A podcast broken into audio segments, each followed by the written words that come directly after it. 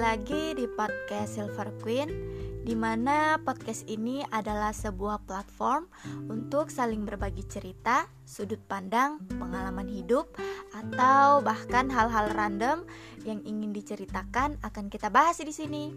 Karena setiap cerita pasti punya pelajaran penting untuk hari esok yang lebih baik. Dan untuk teman-teman semua yang berkenan membagikan ceritanya di podcast ini, kalian bisa kirim ke email saya jana0852 at gmail.com Terima kasih sudah berkenan berbagi cerita di podcast ini. Dan jangan bosan-bosan ya mendengar suara saya. Oke, segmen kali ini kita akan mendengarkan cerita tentang pembulian yang dialami oleh seorang ketika dia sedang berada di bangku sekolah yang menyebabkan dirinya sering merasa insecure pada dirinya sendiri. Jadi cerita ini sudah dikirimin ke saya beberapa hari lalu dan hari ini saya akan membacakan ceritanya untuk didengarkan oleh teman-teman semua. Dan sebelumnya nama-nama dari cerita ini sudah disamarkan oleh si pengirim cerita. Gak perlu berlama-lama lagi, kita langsung mulai saja ke ceritanya. Selamat mendengarkan. Halo, namaku Joy. Aku mau berbagi cerita tentang pembulian yang pernah aku alami yang menyebabkan aku punya rasa insecure dalam diriku. Semuanya normal pada awalnya. Aku dibesarkan di keluarga yang harmonis dan bahagia Orang tuaku sangat suportif dan para kakakku sangat menyayangiku. Aku sangat bisa mengandalkan mereka. Hidupku benar-benar pelangi, indah banget pokoknya. Tapi itu semua tidak membuatku bisa leluasa terbuka pada mereka karena memang aku ini introvert. Berawal dari pekerjaan orang tuaku yang mengharuskan beliau sering berpindah tempat tugas sampai akhirnya kami sekeluarga pindah dari sebuah pulau ke pulau yang lain. Saat itu aku masih SD. Aku lahir dan besar di daerah yang menggunakan bahasa lokal sebagai sarana komunikasi mengakibatkan dulu logatku sangat beda dari logat yang orang di tempat baruku ini dan ini adalah subjek bulian pertama yang aku dapatkan.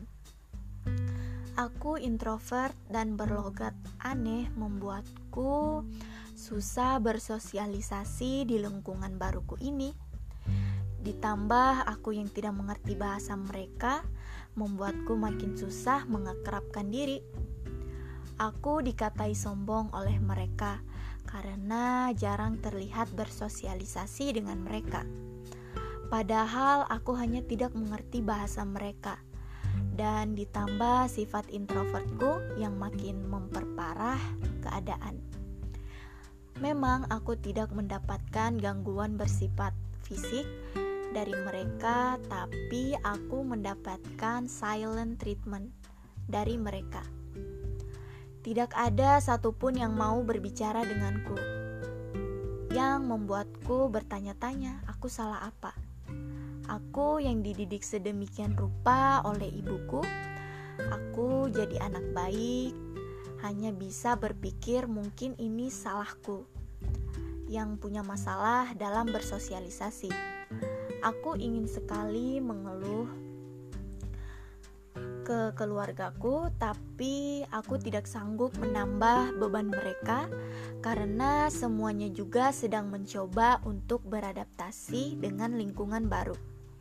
Aku hanya bisa menulis keluh kesahku di kertas, kemudian kertas itu kusobek-sobek dan kubuang agar keluargaku tidak bisa melihatnya. Ada satu kejadian ketika saat penerimaan rapor, semua siswa di kelasku mengadakan makan bersama di kelas. Meja dan kursi diatur sedemikian rupa menjadi beberapa lingkaran. Semua orang menikmati makanannya di tempat mereka masing-masing bersama teman-teman mereka, tapi aku malah sendirian. Aku tidak makan dan hanya menunduk. aku dianggap seperti tidak ada oleh mereka. Sampai ada seorang anak laki-laki yang datang dan duduk di sampingku. Aku masih ingat dia meninggalkan teman-temannya untuk duduk di kursi sampingku. Dia membuka kotak makanannya dan menengok padaku. "Makan," katanya. Lalu aku makan bersamanya sambil menangis. Bersyukur setidaknya masih ada satu orang yang peduli padaku. Kemudian aku lulus dari SD dan mendaftar ke salah satu SMP favorit di kotaku dengan harapan semuanya akan membaik dengan lingkungan baru. Aku bisa berpikir positif karena aku sudah mencoba belajar logat, logat lokal dan cukup percaya diri sekarang dengan kemampuan berkomunikasiku. Saat SMP, belajar adalah hobiku. Aku sangat suka belajar saat itu dan sangat semangat untuk mempelajari pengetahuan baru. Itu membuatku tidak pernah keluar dari peringkat lima besar di kelasku. Saking fokusnya aku belajar, sampai-sampai aku tidak ada waktu untuk merawat diri yang menyebabkan penampilanku tidak terlalu bagus saat itu. Badanku pendek dan gendut. Wajahku kusam dan jerawatan, pokoknya aku sangat tidak good looking saat itu. Fisikku benar-benar jelek, tapi aku belum sadar saat itu. Aku sadar saat teman-teman kelasku mulai berkomentar tentang badanku yang katanya menghalangi jalan. Kursi yang kududuki bisa patah dan beberapa kata yang menyakitkan yang tidak sanggup untuk kuberitahu. Ketika aku mulai sakit hati dengan perkataan mereka, mereka mengatakan aku berlebihan karena mereka bilang itu hanya bercanda. Aku tidak berani protes lagi setelah itu karena mereka banyak dan aku cuma sendirian. Sebenarnya tidak benar-benar sendirian.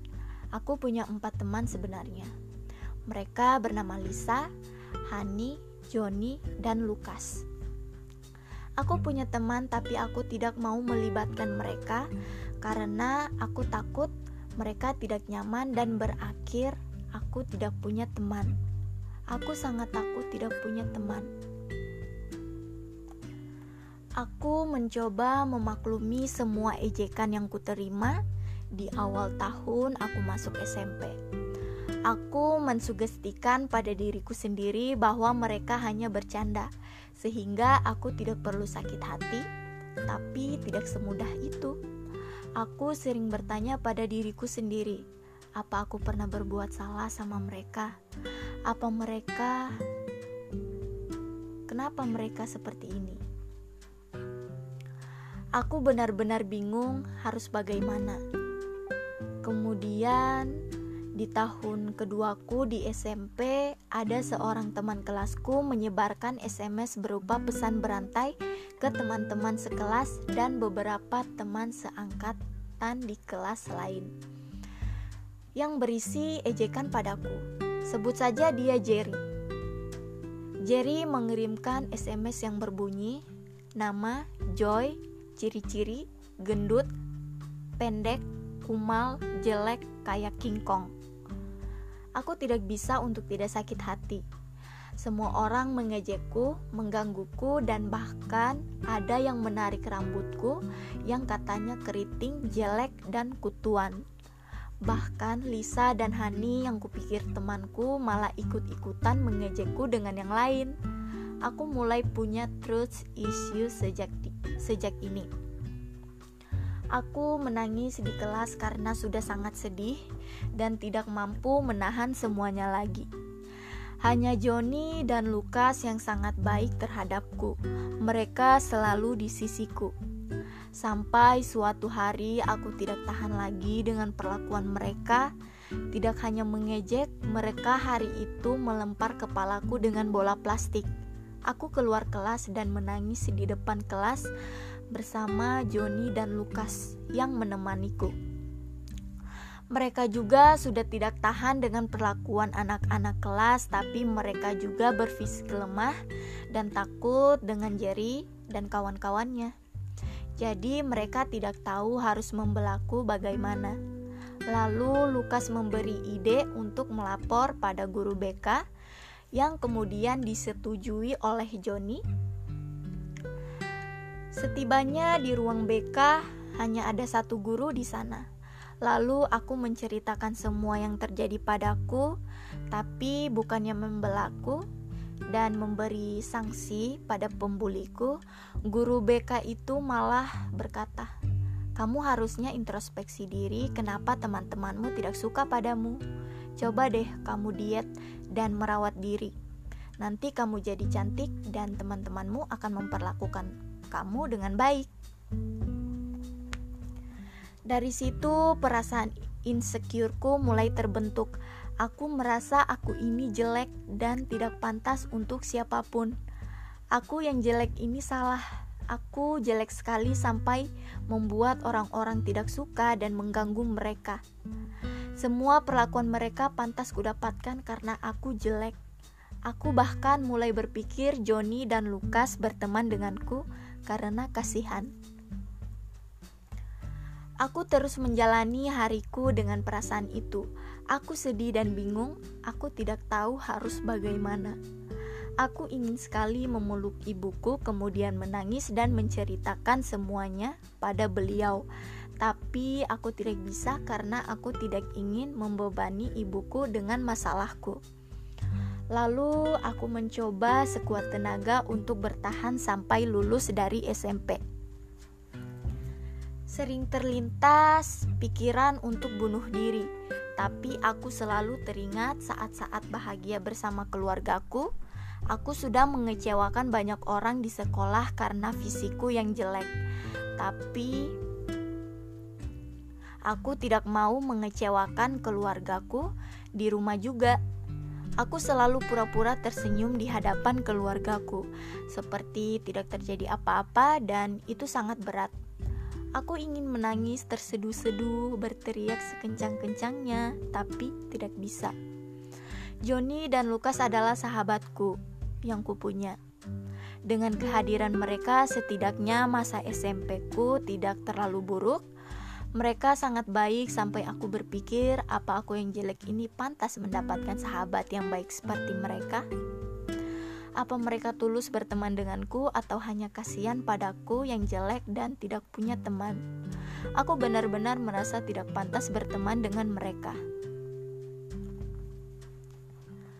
Singkat cerita, tiba hari yang kutunggu-tunggu. Akhirnya, aku lulus dari SMP, dan dengan nilaiku yang sangat baik, aku mampu masuk ke SMA favorit di kotaku.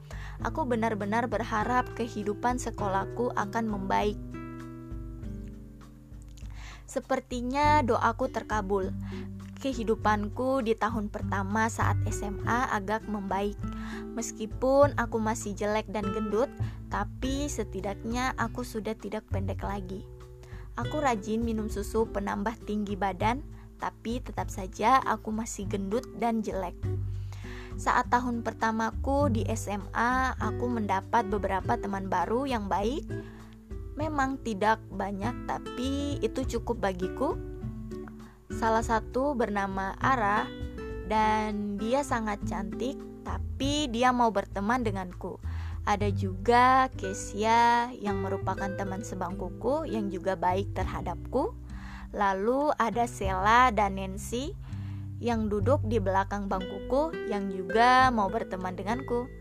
Aku mulai menikmati kehidupan sekolahku walaupun aku masih jelek. Singkat cerita, aku jadi sangat dekat dengan Ara. Kami selalu bersama. Aku sudah menganggapnya sebagai sahabatku meskipun aku belum bisa 100% percaya padanya. Memang sangat tidak tahu diri aku yang jelek dan gendut ini berteman dengan seseorang yang kurus dan cantik seperti Ara. Awalnya memang baik-baik saja, sangat baik-baik saja sampai aku merasa takut. Ya, aku takut kebahagiaan ini hanya sementara dan benar saja. aku mendapatkan bulian lainnya karena berteman dengan Aisyah. Sebut saja dia ini Tono. Dia terlihat menyukai Ara dan tidak menyukai aku yang selalu berada di dekat Ara. Katanya mengganggu. Sampai pada suatu siang, aku dan Ara ingin ke kantin dan melewati Tono dan gengnya. Kemudian mereka mengatakan, angka 10 lewat, sambil tertawa terbahak-bahak. Aku dan Ara tidak mengerti dan memilih melanjutkan perjalanan ke kantin. Lalu kami kembali ke kelas dan gengnya Tono masih menertawakanku, tapi aku tidak tahu apa yang lucu dari diriku sampai membuat mereka tertawa. Aku lalu duduk di bangkuku dan masih bingung. Kemudian Nancy dan Sela menghampiriku dari arah luar kelas. Sepertinya mereka habis memarahi Tono dan gengnya, tapi aku masih belum paham apa masalahnya. Lalu mereka menjelaskan maksud dari angka 10 itu. Mereka bilang saat aku dan Ara bersebelahan seperti angka 10 karena Ara yang kurus seperti angka 1 dan aku yang gendut seperti angka 0. Aku sakit hati. Aku menahan tangisku sekuat tenaga Aku terbiasa diejek, tapi aku sakit hati sekali jika sudah dibandingkan dengan orang lain. Mungkin sebagian orang menganggap ini lucu, tapi tidak bagiku. Setelahnya, aku tidak mau sekolah. Aku sengaja makan salah satu jenis seafood agar gejala alergiku muncul dan aku tidak harus pergi ke sekolah. Mataku bengkak dan aku sesak napas. Rasanya seperti tercekik karena makan seafood itu, tapi tak mengapa. Setidaknya dengan cara ini aku bisa membolos. Akhirnya aku tidak masuk sekolah dengan alasan sakit. Kupikir dengan cara ini aku bisa meredahkan rasa sakitku. Ternyata tidak. Aku semakin kepikiran dari hari ke hari sampai saat menginjak tahun keduaku di SMA, aku membuat sebuah keputusan final. Aku harus diet, aku harus merawat diriku. Tapi cara diet yang kupilih salah. Diet adalah mengatur pola makan, bukan tidak makan. Aku hanya makan tiga pisang dalam sehari, memang tidak cukup untuk memenuhi kebutuhan giziku, dan tentunya aku kelaparan. Tapi mengingat semua hinaan yang aku terima, aku seketika kenyang. Aku juga mulai menggunakan skincare. Memang hasilnya tidak instan, tapi perlahan kondisi kulitku membaik walaupun aku masih merasa jelek. Waktu berlalu, tibalah aku di tahun keduaku di SMA. Kelas kami diacak. Aku bertemu teman-teman baru yang baik. Mungkin mereka menerimaku terlepas dari fisiku yang jelek. Ada yang salah dengan kata-kataku. Ya, dikata mungkin. Jujur, aku sudah tidak bisa menaruh kepercayaan pada siapa pun Aku selalu beranggapan mereka berteman denganku karena kasihan.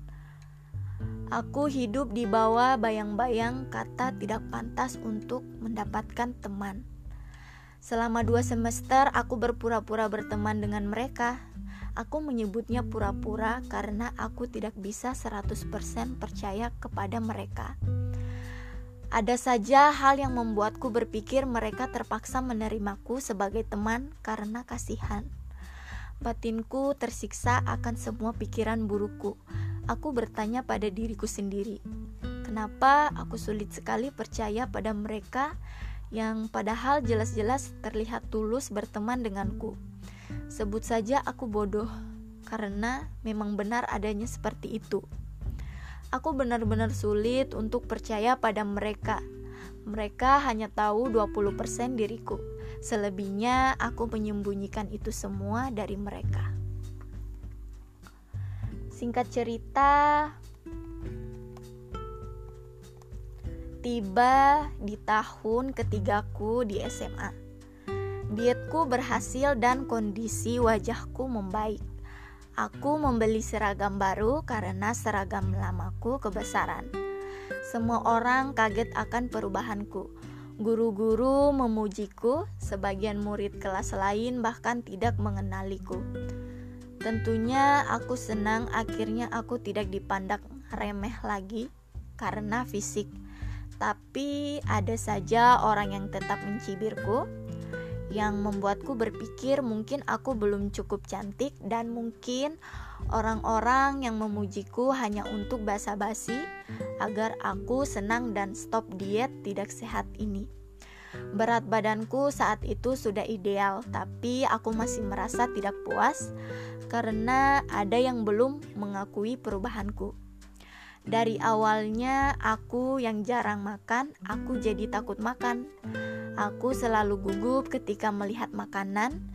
Ketika aku makan, akan ada rasa bersalah yang muncul yang membuatku mual dan memuntahkan makananku. Aku jadi sering menimbang berat badanku.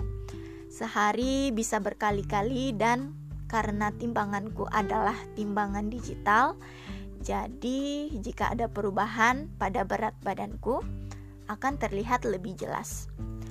Aku juga jadi perfeksionis terhadap diriku sendiri. Aku selalu menemukan kekurangan dalam diriku. Dulu kupikir ini wajar saja sampai aku tidak sengaja menemukan artikel di internet mengenai gangguan pola makan.